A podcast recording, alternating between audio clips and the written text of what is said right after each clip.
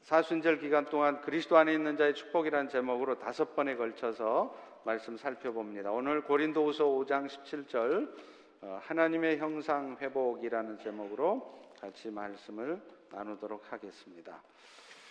자, 우리 스크린을 보시면서 한 절입니다. 같이 큰 목소리로 읽겠습니다. 시작. 그런즉 누구든지 그리스도 안에 있으면 새로운 피조물이라. 이전 것은 지나갔으니 보라 새 것이 되었도다. 진정한 그리스도인의 삶은 한마디로 말하면 감사와 기쁨의 삶입니다. 평강과 소망의 삶입니다.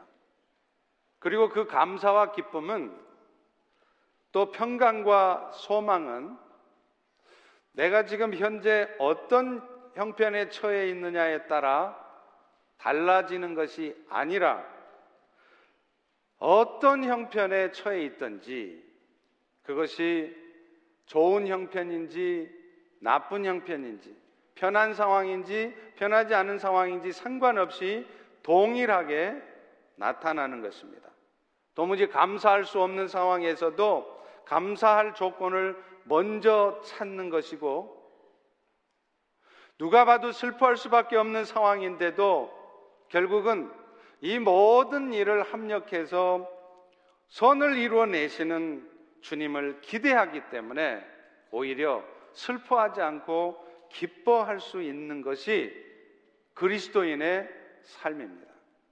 밤새도록 근심하고, 그래서 결국은 낙심하고 좌절할 수밖에 없는 상황에서도 주님이 붙들어 주시는 고도의 평강을 누리는 것이고, 도무지 앞이 보이지 않아서 깜깜한 상황에서도 오히려 주님께서 이 일들을 통해 이루실 일들을 소망할 수 있는 것, 이것이 진짜 그리스도인의 삶인 것입니다. 그런데 안타깝게도 오늘날 많은 그리스도인들은 그런 의미에서의 진정한 그리스도인의 삶을 살고 있지 못하다는 것이죠. 인생 살다가 조금만 어려운 일이 생겨도 금방 불평부터 합니다. 조금만 생각대로 일이 안 풀려도 슬퍼하며 좌절합니다. 주님이 주시는 고도의 평강을 누리는 것이 아니라 밤새도록 고민하고 불안해합니다. 결국은 우리에게는 영원한 천국이 있음을 소망하는 것이 아니라 당장 지금 내 눈앞에서 사라진 것들, 또 내 눈앞에 보여지는 것들 때문에 연연해하고 아쉬워하는 그런 삶을 사는 것이죠. 그런데 사실 여러분, 그런 삶을 살게 되는 이유가 있어요. 그것은 결국은 내가 복음의 깊은 의미와 가치를 알지 못하기 때문인 것입니다. 우리는 복음을 잘 안다고 생각합니다.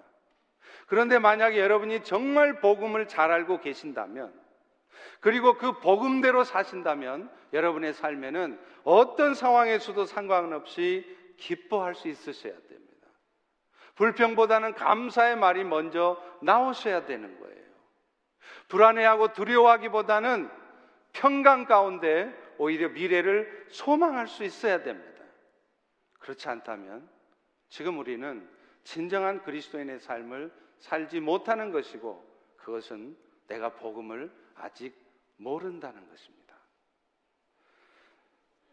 우리는 복음하면 그저 십자가에 죽으신 예수를 믿으면 그 예수님 때문에 죄 용서받고 천국 간다, 이런 정도로 알고 있습니다. 그러나 그 천국이 오늘 우리 현재 삶에도 누려질 수 있는 것이고, 또 마땅히 누려져야 한다는 것을 잘 알지 못한다는 것이죠. 그런 의미에서 오늘 말씀은 도대체 천국이 이 땅에서 누려지는 삶이 어떤 것인지, 그리고 그런 천국이 누려지는 삶을 위해서 예수 그리스도는 우리에게 무엇을 가져다 주셨는지, 또 그것을 위해서 예수는 우리를 위해 어떻게 희생하셨는지를 말씀해 줍니다. 예수님이 이 땅에 오셔서 십자가에 죽기까지, 고통을 받으셨던 이유도 결국은 이 자리에 앉아 있는 우리 모두가 그리스도의 피로 말미암아서 새로운 피조물이 되도록 하시기 위함이었습니다. 오늘 우리가 그리스도로 말미암아 새로운 피조물이 된다는 것이 어떤 의미를 갖는 것인지 여러분들이 깊이 깨닫게 될 때, 그래서 그 은혜를 누리며 살아갈 때 오늘 여러분의 삶에도 진정한 그리스도인의 삶이 나타나게 될 줄로 믿습니다. 그래서 여러분도 늘 감사하는 말을 뱉어내고 늘 기뻐할 수 있으며 평강과 소망이 넘치는 그런 삶이 될 줄로 믿습니다. 오늘 이 말씀들을 통해서 그런 은혜가 오늘 여러분에게도 풍성하게 임하기를 간절히 축원합니다. 사실 저 역시 예수 믿고요, 가장 이해가 안 된 말씀 중에 하나가 바로 오늘 본문 말씀이었어요. 누구든지 그리스도 안에 있으면 새로운 피조물이다. 아니, 예수 믿기 전이나 예수를 믿은 후나 겉으로 보면 아무런 변화가 없는데 내가 어떻게 새로운 존재가 되었다는 것인가? 예수만 믿으면 우리의 육체가 갑자기 이렇게 좀 면적이 넓으셨다가 갑자기 미스 USA처럼 된다는 얘기인가? 아니면 그렇게도 비즈니스도 안 되고 경제적으로 어려웠던 사람이 갑자기 떼돈을 버는 부자가 되는 것을 의미하는 것인가? 또 심지어는요, 그렇게 악하고 강팍하고 까칠했던 인간이 예수님만 믿으면 갑자기 천사처럼 되어서 죄를 하나도 안 짓는 그런 사람이 되는 것을 의미하는 것인가? 아무리 봐도 그건 아닌 것 같아요. 그렇다면 도대체 그리스도 안에 있으면 새로운 피조물이 된다는 말씀의 의미는 무엇인가 하는 겁니다. 여러분, 그리스도 안에 있는 자는 새로운 피조물이 된다는 말씀이 갖는 의미는 그리스도로 말미암아 잃어버렸던 하나님의 형상을 회복하게 된다는 의미인 것입니다. 오늘 본문에서 새로운 피조물이 된다고 할 때 이 피조물이라는 단어가 헬라어로는 크티시스라는 단어를 씁니다. 이 단어는 하나님께서 세상을 창조하시고 인생들을 만드실 때 쓰셨던 그 창조 행위를 의미해요. 따라서 이 말씀은 오늘 우리가 하나님의 은혜로 예수님을 믿게 될 때 우리 모두는 그 순간 예수님으로 말미암아 새로운 창조를 받는 그런 일이 일어난다는 것입니다. 애초에 하나님이 처음 인간을 창조하실 때는요, 자신의 형상을 따라 창조하셨다고 합니다. 창세기 1장 26절에 보면 하나님이 가라사대 우리의 형상을 따라 우리의 모양대로 우리가 사람을 만들고 그로 온 땅과 땅에 기는 모든 것을 다스리게 하자. 인간들에게 하나님께서는 자신의 형상을 갖게 하시고 그 형상을 가지고 하나님을 대신해서 온 세상을 다스리는 왕이 되게 하셨다는 것이에요. 그런데 우리가 주의해야 될 것은 여기서 말하는 하나님의 형상이라고 하는 것이 하나님의 겉모습을 말하는 게 아니라는 거예요. 사실 하나님은 영이시기 때문에 모습이 없습니다. 그렇기 때문에 오늘 하나님을 닮아 창조된 여러분이 눈이 두 개요 코가 하나인 것은 여러분이 하나님의 모습을 닮아 창조되었기 때문이 아니라는 것입니다. 여기서 말하는 하나님의 형상이라는 의미는 하나님의 존재, 다시 말하면 하나님이 갖고 계시는 속성을 우리가 함께 갖고 태어나게 되었다는 것이죠. 하나님은 온 우주를 창조하시면서요, 유일하게 인간들에게만 자신의 속성을 함께 갖도록 창조하셨습니다. 왜냐하면 그 인간들로 하여금 하나님을 대신해서 이 세상을 다스리도록 하셔야 했기 때문이죠. 그렇기 때문에 여러분, 아무리 원숭이하고 사람을 비교해서 그 원숭이와 사람의 DNA가 비슷하고 생명의 현상들은 비슷하다 할지라도 존재 자체가 다른 거예요. 원숭이와 사람은 존재 자체가 다르다는 겁니다. 사람에게는 하나님의 형상이 부여되어진 채로 만들어졌기 때문이죠. 그렇다면 우리 인간들이 하나님과 똑같은 존재가 되었다는 것을 의미하느냐? 그건 아니에요. 하나님은 인간과 공유하시는, 함께 하시는 속성이 있으시지만 사람들하고는 함께 하지 않으시는, 하나님만이 가지시는 고유한 속성이 있습니다. 이것을 비공유적 속성이라고 얘기를 해요. 예를 들어 볼까요?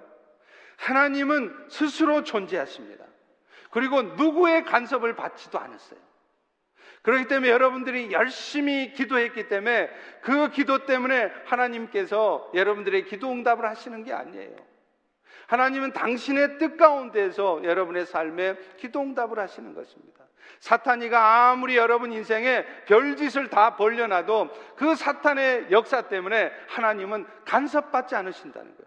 여러분을 향한 신실한 뜻을 변함없이, 흔들림 없이 여전히 이루어 가시는 분이시라는 거죠. 또 하나님은요, 영원히 불변하시는 분이세요. 그래서 여러분들이 뭔가 좀 잘하면 사랑해 주시고, 여러분이 좀 나쁜 짓하고 부족해 보이면 사랑 안 해 주시고, 그런 분이 아니시라는 거예요. 지금 여러분이 어떤 형태에 있든지, 어떤 삶의 정황 속에 있든지 여러분을 향한 하나님의 사랑은 변함이 없으십니다. 우리 휄로쉽 교회를 향한 하나님의 사랑은 어제나 오늘이나 영원토록 변함이 없으십니다. 또 하나님은요, 그 능력과 지혜에 있어서 무한한 존재였어서 시간과 공간의 제한을 받지 않으세요. 그 말은 무슨 말이냐면, 여러분이 지금 어떤 마음의 아픔 가운데 있는지, 여러분이 무엇을 간절히 바라고, 여러분이 무엇 때문에 힘들어하고 무엇을 속상해하는지 그걸 다 알고 계신다는 거예요. 그리고 더 중요한 것은 그런 여러분의 아픔을 하나님께서 당신의 뜻 가운데서 해결해 주시고 싶으시다면 얼마든지 하실 수 있는 전지전능의 하나님이시라는 거죠. 여러분, 이것이 바로 하나님만이 가지는 속성이십니다. 그런데 하나님은요, 이런 비공유적인 속성과 함께 우리 사람들과 공유하시는 속성이 있어요. 그것을 바로 공유적 속성이라고 하고, 우리 사람들이 그리스도로 말미암아 하나님의 형상을 회복했다, 하나님과 같이 되었다, 이 말은 이 공유적 속성을 갖게 되었다는 말입니다. 우리가 하나님하고 똑같이 되었다는 것을 말하는 게 아니라는 것이죠. 그런데 안타깝게도 처음 창조되었던 첫사람 아담은요, 하나님께 불순종함으로 말미암아서 하나님께서 자신에게 공유하도록 하셨던 그 형상을 잃어버렸어요. 그리고 그 결과 우리가 지난주에 살폈던 것처럼 인간들에게는 죄로 말미암는 세 가지의 죽음이 찾아오게 된 것입니다. 그런데 사랑하는 여러분, 오늘 본문에서 말씀하고 있는 것처럼 우리가 그리스도 안에서, 여러분들이 지금 그리스도 안에서 새로운 피조물이 되었다는 것은 그 죄로 말미암아서 잃어버렸던 그 하나님의 형상을 그리스도의 피로 여러분은 회복하게 되셨다는 거예요. 그렇다면 그 그리스도로 말미암아 회복되어졌다고 하는 하나님의 형상은 도대체 무엇일까요? 여기에는 5가지가 있습니다. 가장 먼저는요, 잃어버렸던 영적 생명을 찾게 되었다는 의미인 것입니다. 하나님은 오직 사람에게만 하나님의 생명을 가진 자로 창조하셨어요. 이것은 하나님이 특별히 인간을 창조하실 때 어떻게 하셨는가를 보면 알아요. 창세기 2장 7절에 보면 여호와 하나님이 땅의 흙으로 사람을 지으시고 생기를 그 코에 불어넣으시니, 여러분, 하나님이 사람을 만드실 때는요, 다른 우주 창조하고는 달랐어요. 빛이 있으라 말씀하시면 빛이 나타나는 거예요. 땅이 있으라 말씀만 하시면 땅이 있는 거예요. 그런데 오직 사람을 만드실 때는 하나님은 흙을 사용하셨습니다. 재료를 사용하셨어요. 친히 빚으셨어요. 그리고 마지막에 그 코에 생기를 불어넣으셨다는 거예요. 이 생기가 뭐냐면 바로 동물에게는 있지 않는, 이 세상에 어떤 존재에게 있지 않는 하나님의 생명이라는 거예요. 그래서 그 하나님의 생명을 가진 자는 무엇이 되었냐면 living thing, living spirit, 생명이 되었다는 것이죠. 바꿔 말하면 살아있는 영이 되었다는 것입니다. 그런데 말씀드린 것처럼 불순종한 인간들은 이 하나님의 생명을 잃어버렸습니다. 그래서 그 결과 영적인 생명을 잃어버린 인생들은 비록 육신의 생명은 있지만 영적으로는 죽어있는 존재가 되었어요.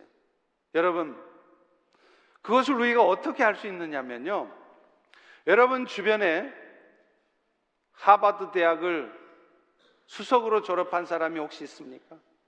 PhD를 가지신 분이 있습니까? 그런데 그분이 만약에 예수를 알지 못하는 사람이라면 그분은 영적으로는 죽어있는 사람이에요.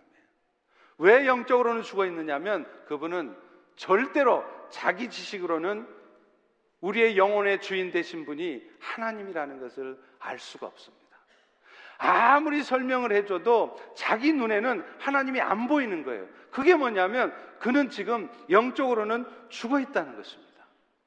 그런데 너무나 감사하게 오늘 이 자리에 앉은 우리는 하버드 대학의 박사가 아님에도 그리스도로 말미암아서 하나님의 형상을 회복하게 되었다는 거예요. 그래서 우리 눈에는 하나님이 보인다는 것입니다. 하나님을 안다는 것입니다. 하늘의 하나님이 우리 아버지시라는 것을 받아들이고 있다는 거예요. 이것이 바로 오늘 우리가 영적인 생명을 회복한 사람이라는 증거인 것입니다. 고린도전서 12장 3절에도 그렇게 말합니다. 성령이로 아니하고는 누구든지 예수를 주시라 할 수 없다.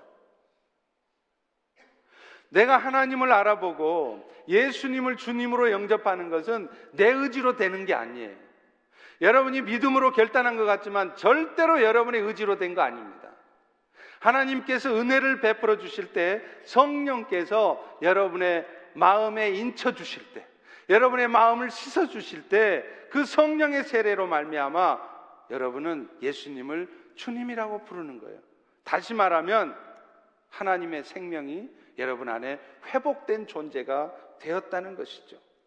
오늘날 우리가 그리스도 안에서 정말 축복된 자가 되었다는 것은 바로 이것입니다. 그리스도로 말미암아서 잃어버렸던 하나님의 생명을 회복하게 되었고, 또 그것으로 말미암아 우리는 하나님과 단절된 관계가 회복되어졌다는 거예요. 그래서 오늘 또 내 인생을 내 뜻대로 내 힘으로 살아가는 것이 아니라 오늘 또 하나님께서 부어주시는 은혜로, 하나님이 공급하시는 은혜로 살아갈 수 있게 되었다는 것입니다. 여러분, 오늘도 우리 성도들이요, 세상을 살아가면서 염려하는 이유가 뭔지 아세요?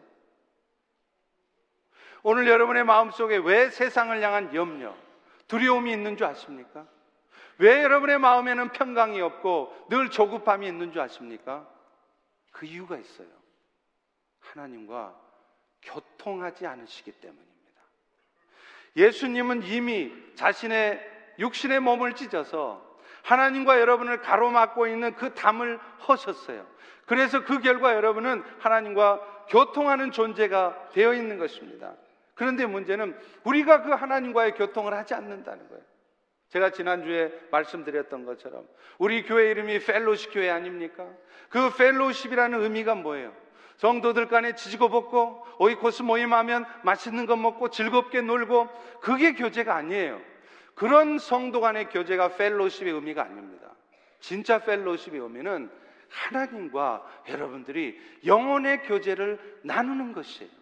그리고 그 영혼의 교제를 나누는 사람만이 세상에 어떤 어려움이 와 있어도, 세상의 것들이 여러분을 어떻게 두렵게 할지라도 그 두려움이 휩싸지 않는 것입니다.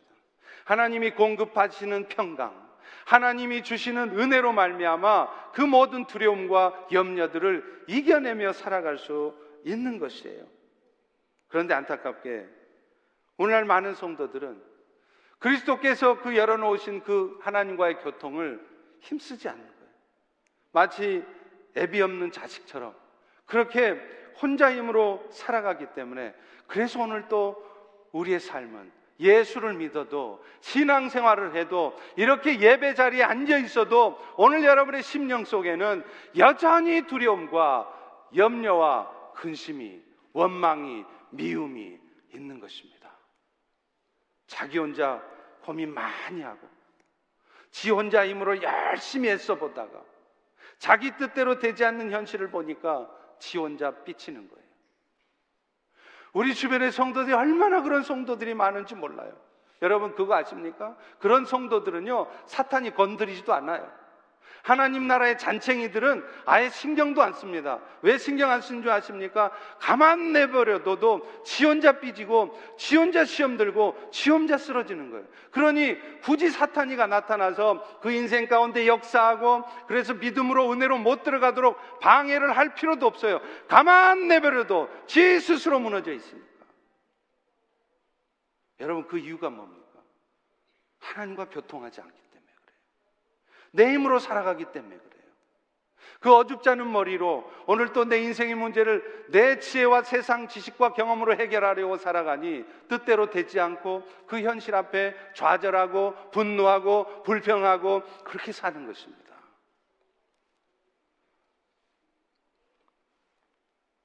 열왕기상 7장 12절에 보면요, 성전에 두 기둥이 있다고 나와요. 하나는 오른쪽에 제이킨, 야킨이 있고 왼쪽에 보아스가 있습니다. 제이킨, 야킨이라는 그 성전의 기둥의 의미는 그분이 뜻을 세우신다, 보아스가 뭐냐면 그분은 능력이 있으시다. 이게 무슨 말인 줄 아십니까? 하나님 나라의 건설, 여러분이 하나님 나라의 백성으로 살아가기 위해서는 성전의 두 기둥, 야킨과 보아스처럼 하나님의 말씀과 기도로 영적인 교제가 있을 때 여러분이 진정한 그리스도인의 삶을 살 수 있다는 거예요. 그런데 안타까운 것은 오늘날 우리 휄로쉽 교회는 말씀이 있습니다. 이제 말씀이 자리 잡았어요. 그런데 기도가 없어요. 오늘날 우리 휄로쉽 교회뿐만 아니라 많은 교회들이 그렇습니다. 여러분 우리 휄로쉽 교회 지난날의 역사를 돌아보십시오. 교회가 한참 부흥하고 영적으로 은혜가 넘쳤을 때 어땠습니까? 곳곳에서 기도 소리가 있었어요. 성도들이 모이면 기도했습니다. 한국교회가 하나님의 축복을 받아서 엄청난 영적 부흥을 이룰 때 80년대, 90년대를 보십시오. 교회마다 철야 기도를 했어요. 9시에 철야 기도를 하는 게 아니라 저녁 11시부터 새벽 4시, 5시까지 그야말로 밤을 새우면서 철야 기도했습니다. 그런 기도가 있을 때 한국교회 부흥이 있었던 겁니다. 그런 기도가 있을 때 우리 휄로쉽 교회 부흥이 있었어요. 그런데 요즘은 기도하지 않습니다. 여러분 기도하지 않으면서 여러분의 삶이 평안과 기쁨과 감사가 넘치기를 기대하십니까? 아닙니다. 오늘 우리는 다시 한번 그 하나님과의 영적인 교통을 통하여서 우리의 삶에도 기쁨과 감사와 평강이 넘칠 수 있기를 주의 이름으로 축원합니다. 두 번째는요, 지성적인 속성의 회복이에요. 하나님의 지성적인 속성에는 하나님의 지식과 지혜가 있습니다. 여러분 성경에 보면 말씀의 지식의 은사, 또 말씀의 지혜의 은사란 말이 있죠. 그런데 사실 여러분들에게 진짜 필요한 은사는 말씀의 지식의 은사가 아니라 지혜의 은사예요. 말씀의 지식의 은사라는 건 뭐냐면 말씀을 읽을 때 그것이 어떤 의미인지를 깨닫는 거예요. 지식적으로 아는 거죠. 그런데 지혜의 은사라는 것은 뭐냐면 그 깨달은 말씀을 내 삶에 적용하는 거예요. 그래서 하나님의 지혜를 가진 사람들은 자기 인생에 어떤 일이 벌어지잖아요. 금방 눈치채요. 왜 이런 일이 내 인생에 벌어졌는지, 왜 내가 몸이 아픈지, 왜 내가 이런 어려움이 있는지, 왜 내 자식한테 이런 일이 벌어졌는지 금방 분별을 합니다. 왜냐하면 하나님의 지혜가 있기 때문에 그래요. 그런데 하나님의 지혜가 없는 사람들은 자기 인생에 무슨 일이 벌어져도 왜 이런 일이 벌어졌는지 몰라요. 그래서 계속 아파만 하고 힘들만 하고 불평만 하는 것이죠. 그런데 감사한 것은 오늘 우리가 그리스도로 말미암아 이 지성적 속성을 회복하게 되었다는 것은 우리가 그리스도 때문에 내 지식과 지혜로 세상을 사는 게 아니라 하나님의 지식과 지혜로 살게 되었다는 것입니다. 따라서 사실은요, 오늘 우리 역시도 이제는 더 이상 우리 자신의 한계적인 지식과 지혜로 살지 않아도 돼요. 하나님의 지식과 지혜로 살아갈 수 있도록 해주셨는데, 그런데 우리는 안타깝게도 여전히 내 지식과 내 지혜로 세상을 살아가려 하는 겁니다. 그러니 내 뜻대로 되지도 않고, 되지 않는 현실 앞에 아파하고 염려하고 힘들어하는 것이죠. 지성적 속성이 회복되어진 성도들은요, 그가 아무리 세상 지식이 부족해도요, 세상 사람들이 그런 지성적인 속성을 회복한 우리 성도들을 당해내지를 못합니다.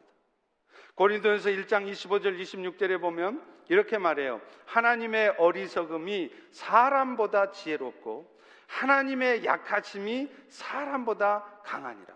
그래서 형제들아, 너희를 부르신 부르심을 봐라. 육체를 따라 지혜로운 자가 많지 않고 능한 자가 많지 않고 문벌 좋은 자가 많지 않다. 물론 하나님 앞에 쓰임받은 사람들 중에는 사도 바울처럼 문벌 좋은 사람, 학벌 좋은 사람도 있어요. 그런데 왜 하나님은 오히려 학벌 없는 사람, 오히려 세상적으로 보잘것없는 사람들을 들어 쓰실까요? 여러분, 예수님의 12제자를 보십시오. 그 예수님의 12제자들 중에 하버드 대학은커녕 대학 나온 사람이 있습니까? 전부 다 초등학교 졸업생들, 그것도 저 갈릴리 촌 사람들이에요. 왜 예수님은 12명의 제자를 뽑으면서 하나같이 보잘것없어 보이는 사람, 문제없는 사람을 뽑아 쓰셨느냐는 거예요.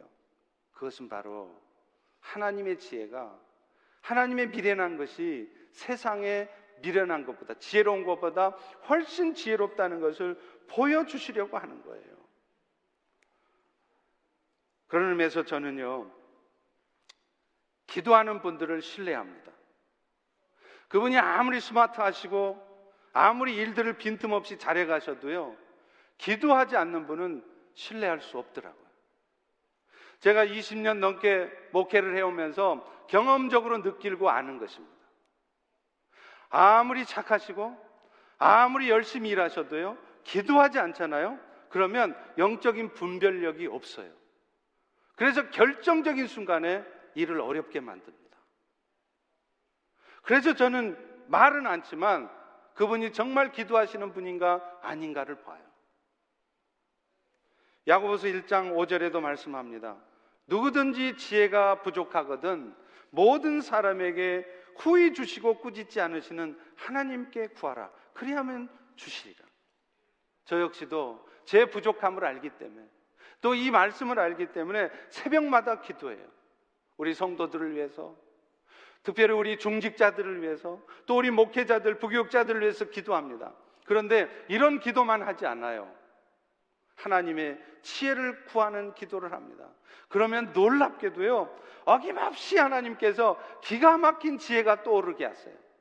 하나님, 이 일들을 어떻게 풀어가야 되겠습니까? 성령님 도와주세요. 그러면 그것을 잘 해결할 수 있도록 기가 막힌 방법을 알려주시는 거예요. 어떤 때는 우리 성도님들이 어떤 아픔 가운데 있는지, 그래서 그분이 어떤 두려움과 염려 가운데 있는지 느끼게 하시고 알게 하십니다. 그리고 그분이 지금 이 상황에서 앞으로 어떤 일이 그분의 인생에 있게 될 것을 하나님은 때로는 그림을 보여주시기도 하시고 알게도 하세요. 그런데 왜 이런 일이 생길까요? 하나님과 교통하면서 하나님의 도우심을 구하기 때문이에요. 사랑하는 성도 여러분, 여러분도 인생을 사시면서, 세상 사시면서 세상만 열심히 살지 마십시오. 컴퓨터 앞에서 검색만 하지 마십시오. 하나님의 지혜를 구해보세요. 하나님의 지혜로 살아가십시오. 그러면 세상에 여러분보다 훨씬 더 똑똑하고 뛰어난 사람들이 결코 여러분을 이기지 못한다는 것을 알게 될 것입니다. 세 번째는요, 그리스도 안에 있는 자들은 또한 도덕적인 속성을 회복하게 된 자라는 거예요. 물론 우리에게는 여전히 육체 본성이 남아 있습니다. 그래서 예수님이 다시 오셔서 우리 모두를 주님과 같은 그런 영광의 형체로 변하게 하시기 전까지는 여러분 모두는, 저를 포함해서, 절대로 온전한 선을 이룰 수는 없어요. 그렇지만 적어도 우리 안에 심어 놓으신 하나님의 씨가 우리로 하여금 정말로 실존적으로도 실제적으로도 거룩한 존재가 되도록 역사하신다.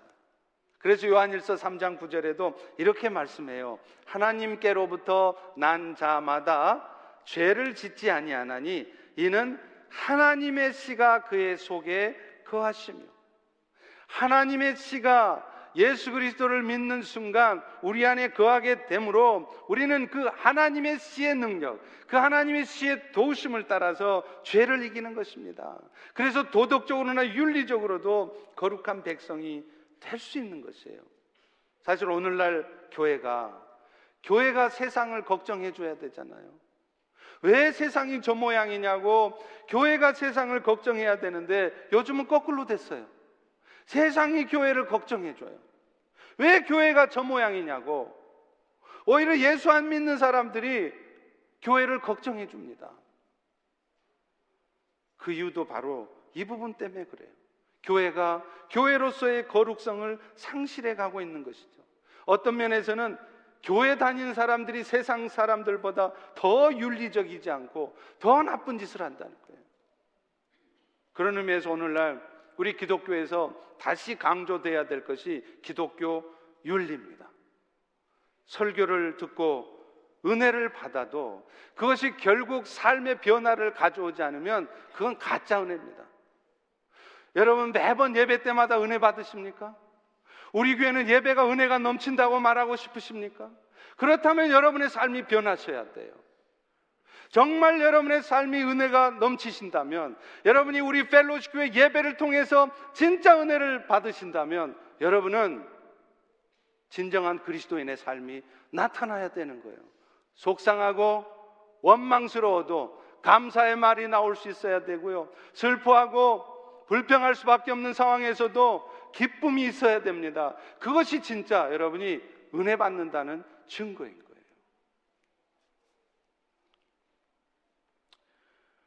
안타깝게도 우리는 그렇게 살고 있지 못하는 것입니다.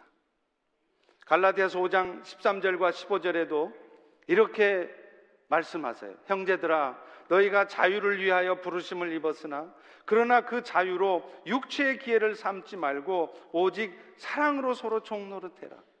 온 율법도 결국은 너의 이웃을 사랑하기를 네 자신같이 사랑하라 하신 말씀이다. 만일 그럼에도 너희가 서로 물어뜯고 서로 먹고 그러면 피차 망한다는 거예요. 오늘 여러분들은 지금 어떻게 살고 계십니까?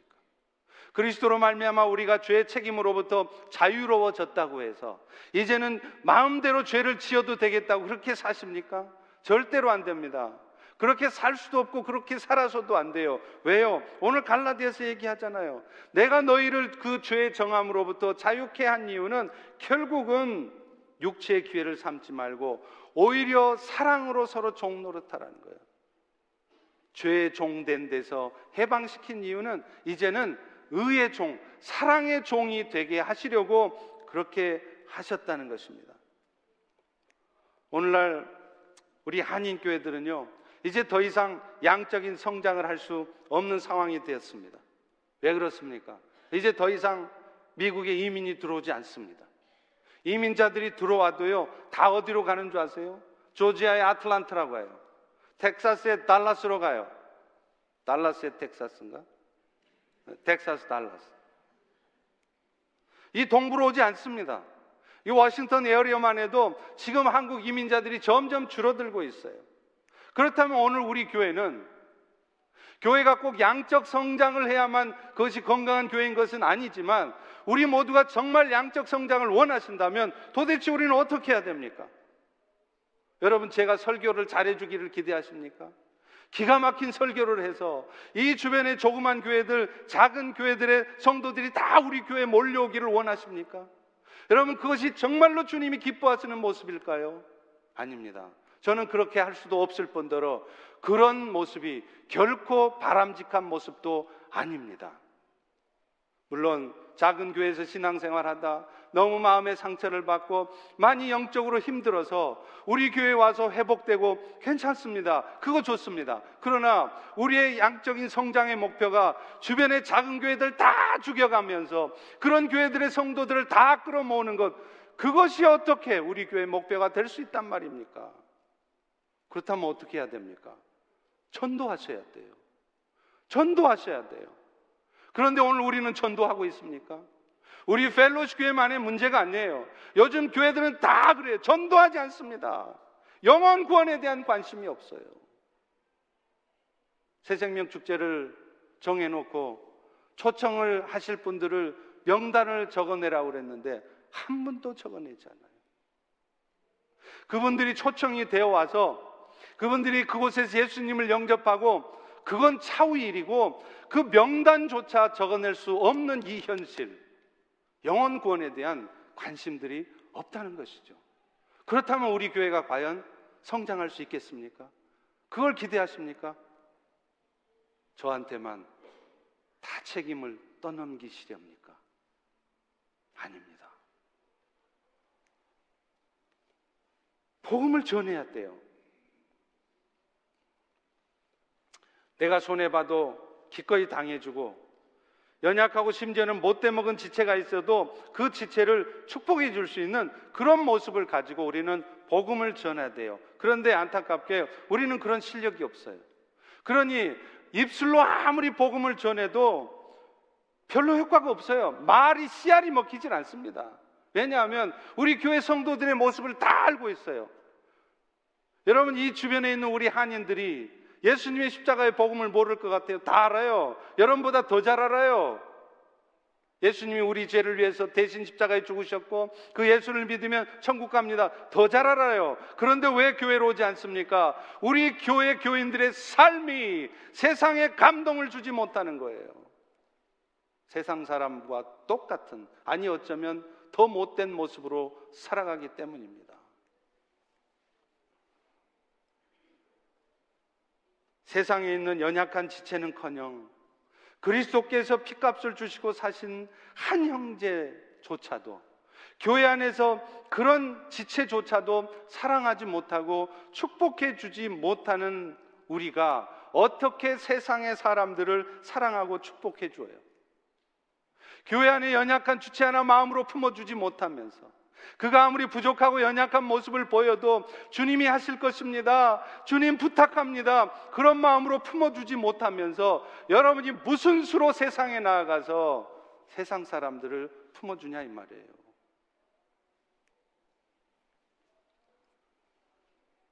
그런데 우리가 몰라서 그렇지요. 그런 연약함을 알기에 하나님께서는 우리에게 우리가 정말로 거룩한 삶이 될 수 있도록 하신 일이 하나 있습니다. 우리 안에 성령을 보내주셨다는 거예요. 갈라디아서 5장 16절에도 이렇게 말하잖아요. 내가 이르노니 너희는 성령을 따라 행하라. 그리하면 육체의 욕심을 이루지 아니하리라. 여러분의 의지적인 노력으로 내가 그렇게 살지 않아야지, 죄의 유혹에 빠지지 않아야지, 미워하지 않아야지, 축복해줘야지, 아무리 여러분이 마음속으로 의지적으로 해도 안 됩니다. 우리의 죄악된 본성이 절대로 그런 삶을 살게 놔두지 않습니다. 그런데 오늘 갈라디아서 말씀 뭐라 그러냐면 성령을 따라 행해보라는 거예요. 성령의 도우심을 구하고 성령의 역사심을 따라 살면 나도 모르게 그렇게 산다는 것입니다. 그렇기 때문에 오늘 우리는 하나님의 씨가 임해서 도덕적 속성을 회복한 성도이기에 우리가 전혀 죄를 짓고 하나님의 뜻을 따라 살지 않는다면 그 책임은 여러분의 자신에게 있어요. 목사님, 말이 그렇죠. 그 내 안에 죄악된 본성을 이긴다는 게 정말 힘들어요. 저는 가끔 그런 얘기를 듣습니다. 이제 무슨 부부간의 관계 얘기 나오면 그런 얘기들 해요. 목사님 한번 내 남편하고 살아보세요. 목사님이 내 아내하고 한번 살아보세요. 그런 얘기해요. 안 살아봐도 알아요. 척하면 비디오에 다 알아요. 근데 여러분, 목사님 말이 그렇죠. 쳐다만 봐도 속이 뒤집혀지는데 그런 인간하고 같이 산다는 게 쉽겠습니까? 그런 변명을, 그런 익스큐즈를 여러분은 더 이상 할 수 없습니다. 왠지 아세요? 그것 때문에 하나님은 여러분 안에 하나님의 씨, 성령을 보내주셨기 때문이에요. 여러분이 그것을 이겨내지 못한다면 그것은 핑계치 못합니다.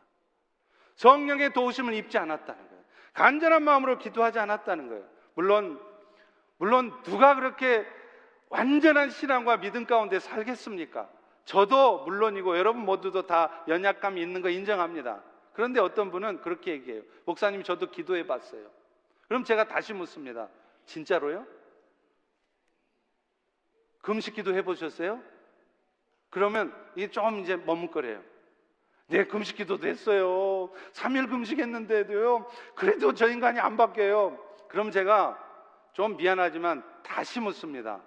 40일 금식 해보셨어요? 그 인간을 위해서 40일 금식 해보셨냐고요. 여러분에게도 묻습니다. 물론 쉽지 않습니다. 압니다. 그런데 여러분이 정말 변하지 않는다고, 안 된다고, 여러분 스스로도 죄악 고리를 끊을 수 없다고 핑계만 대지 마시고 여러분 그 성령님 앞에 40일 금식하며 생명을 내어놓으며 기도해 보셨습니까? 그런 기도해 보시지 않으셨다면 목사님, 말이 그렇지 그렇게 쉬운 게 아니에요, 이런 말씀하지 마십시오. 이런 익스큐스 할 수 없습니다. 에스겔 36장 26절 27절에 이렇게 말해요. 또 새 영을 너희 속에 두고 새 마음을 너희에게 주되 너희 육신에서 굳은 마음을 제거하고 부드러운 마음을 줄 것이며 또 내 영을 너희 속에 두어 너희로 내 율례를 지켜 행하게 하리니.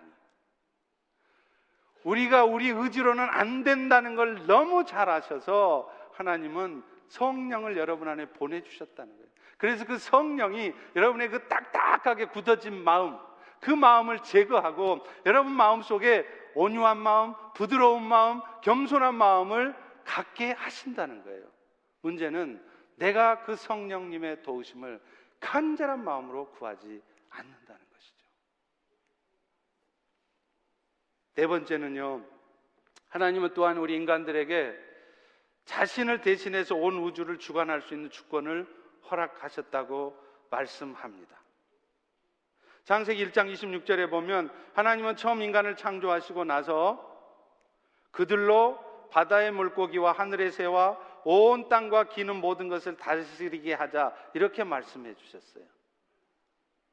그런데 안타깝게 하나님이 주셨던 이 세상을 다스리는 권한을 첫사람 아담이 불순종함으로 잃어버렸죠. 그러나 오늘 우리가 그리스도 안에서 다시 축복을 받은 자인 것은 그 잃어버렸던 온 세상에 대한 주권을 다시 회복했다는 거예요.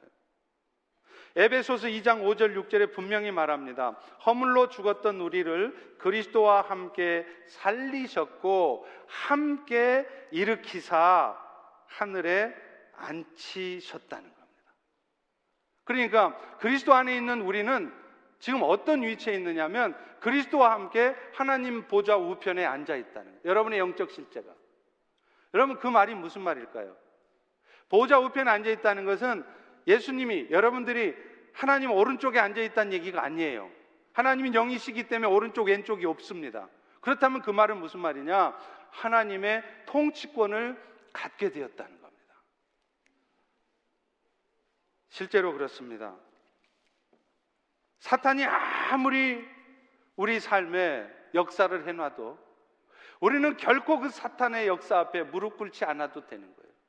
이미 그 사탄을 이겨놓으신 승리하신 예수의 이름을 붙들고 우리는 그 사탄을 향하여 명할 수 있습니다. 존 버년이 쓴 철로 역정에 보면 주인공인 믿음이가요, 천성을 향해 가는 중에 고생산이라는 곳을 만나요. 그런데 그 고생산에는 큰 사자가 으리렁거리고 서 있습니다. 그래서 지나가는 많은 사람들은 그 사자의 모습만 보고 다 도망가요. 근데 주인공인 믿음이는 담대하게 그 사자 앞으로 나갑니다. 그런데 알고 보니까 그 사자는 쇠사슬에 묶여있는 사자였어요. 세상의 사람들은 그 사자를 보면서 그 사자가 자기를 잡아먹을까봐 겁나서 그 앞을 가지를 못해요. 그러니 그 고생산에서 편히 쉬었다 가지를 못하는 겁니다. 그야말로 고생스러운 산으로만 보이는 거죠. 그런데 이 믿음이는 믿음으로 가는 거예요. 가봤더니 그 사자가 쇠사슬에 묶여 있어요. 아무런 해도 끼치지 않습니다. 오히려 그 고생산에서 편안하게 쉬었다 가는 거죠. 이야기는 우리에게 많은 걸 가르쳐줘요. 여러분, 우리를 시험하려고 하는 많은 상황들이요, 이게 사실 묶여있는 사자와 같아요. 겉모습 보면 겁나시죠? 여러분 인생을 막 무너뜨릴 것 같고, 다 여러분 인생을 망쳐버릴 것 같고, 여러분 자식의 인생들을 다 망쳐버릴 것 같죠? 아니에요. 겁내지 마세요. 겉모습만 보면 겁나지만 사실은 종이 호랑입니다. 고린도전서 10장 13절에 분명히 말해요. 내가 너희에게 준 시험은 감당할 시험밖에 없다는 거예요. 목사님 말이 그렇지, 저 정말 그 인간 감당 못하겠어요. 저 그런 상황 절대 감당 못합니다. 아닙니다. 여러분이 만약에 감당 못할 것 같으면 하나님이 그런 시험을 주시지 않으세요. 여러분이 막아버리십니다. 그런데 여러분 앞에 그런 시험이 와 있다는 것은 어찌하든지 하나님이 여러분들로 하여금 감당하게 하시겠다는 거예요. 그리고 도무지 감당 못할 것 같으면 엑시트 있습니다. 웨이 아웃이 있어요. 피할 길을 다 준비해 놓으셨어요. 지금 여러분 눈에만 그 웨이 아웃이 안 보이지, 여러분이 정말로 그거 감당 못할 것 같잖아요. 하나님의 때가 되면 정확하게 웨이 아웃, 엑시트를 통해서 여러분이 그 고통 가운데 있지 않도록 빼내주십니다. 그런데 우리가 미리 걱정하고 미리 포기하는 것이죠. 로마서 8장 28절 말씀을 그냥 외우지만 마시고 여러분의 삶에 사용하십시오. 하나님의 뜻대로 부르심을 입은 자들에게는 모든 것이 합력해서 선을 이룬대요. 여러분 마음에 안 드는 일, 속상한 일, 그거 다 포함해요. 그런데 그게 지금은 그것 때문에 내가 많이 힘들지만 그 모든 일이 결국에는 여러분들에게 유익이 되게 하시겠다는 거예요. 그 믿음으로 사십시오. 마지막입니다. 그리스도로 말미암아 유복적 속성을 회복하게 되었다는 말인데, 이 말은 좀 어렵습니다. 우리 하나님이 절대적으로 완전하시기 때문에 스스로에 대해서 만족할 만큼 충만하신다는 뜻입니다. 이런 하나님의 내면적인 유복성이 밖으로 드러나는 게 바로 하나님의 영광이에요. 그러니까 여러분, 하나님의 영광이란 단어를 생각하면 그 카톨릭에서 말이죠, 성인들 그 성화에 보면 뒤에 머리 뒤에 동그랗게 노랗게 그리잖아요. 그걸 하나님의 영광이라고 생각해요. 오로라라고 그러죠. 그게 하나님의 영광이 아니에요. 여러분이 밥 먹을 때마다 기도하는 거, 먹든지 마시든지 하나님의 영광을 위해서 살라고 그럴 때 그 말이 무슨 말이냐, 여러분의 삶을 통해서 하나님의 부요하심이 나타나게 하라는 거예요. 그게 하나님께 영광 돌린다는 의미인 것입니다. 그것을 위해서 하나님은 여러분에게 필요하면 이 세상 전부라도 주시는 거예요. 고린도전서 3장 20절 21절에 이런 말씀이 있습니다. 그런즉 누구든지 사람을 자랑하지 말라. 만물이 다 너희 것입니다. 여러분 이 말씀 있는 거 아셨어요? 만물이 다 여러분 것이래요. 근데 왜 오늘 나한테 안 와요? 아직 때가 안 된 거예요.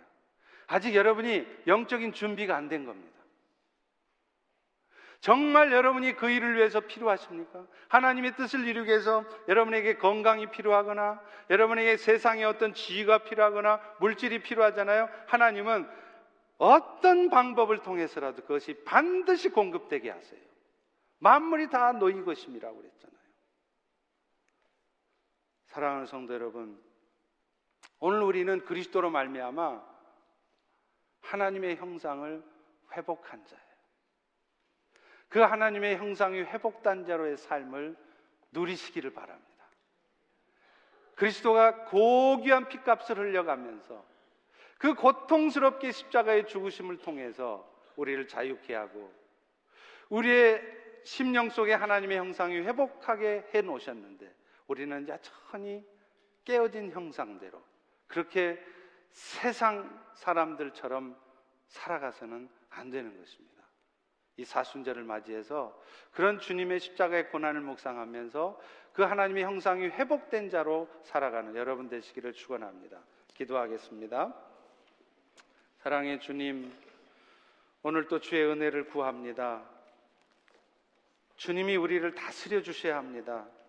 우리는 늘 연약해서 쉽게 쓰러지고 쉽게 시험 들고 쉽게 죄에 빠지고 쉽게 어둠에 빠집니다.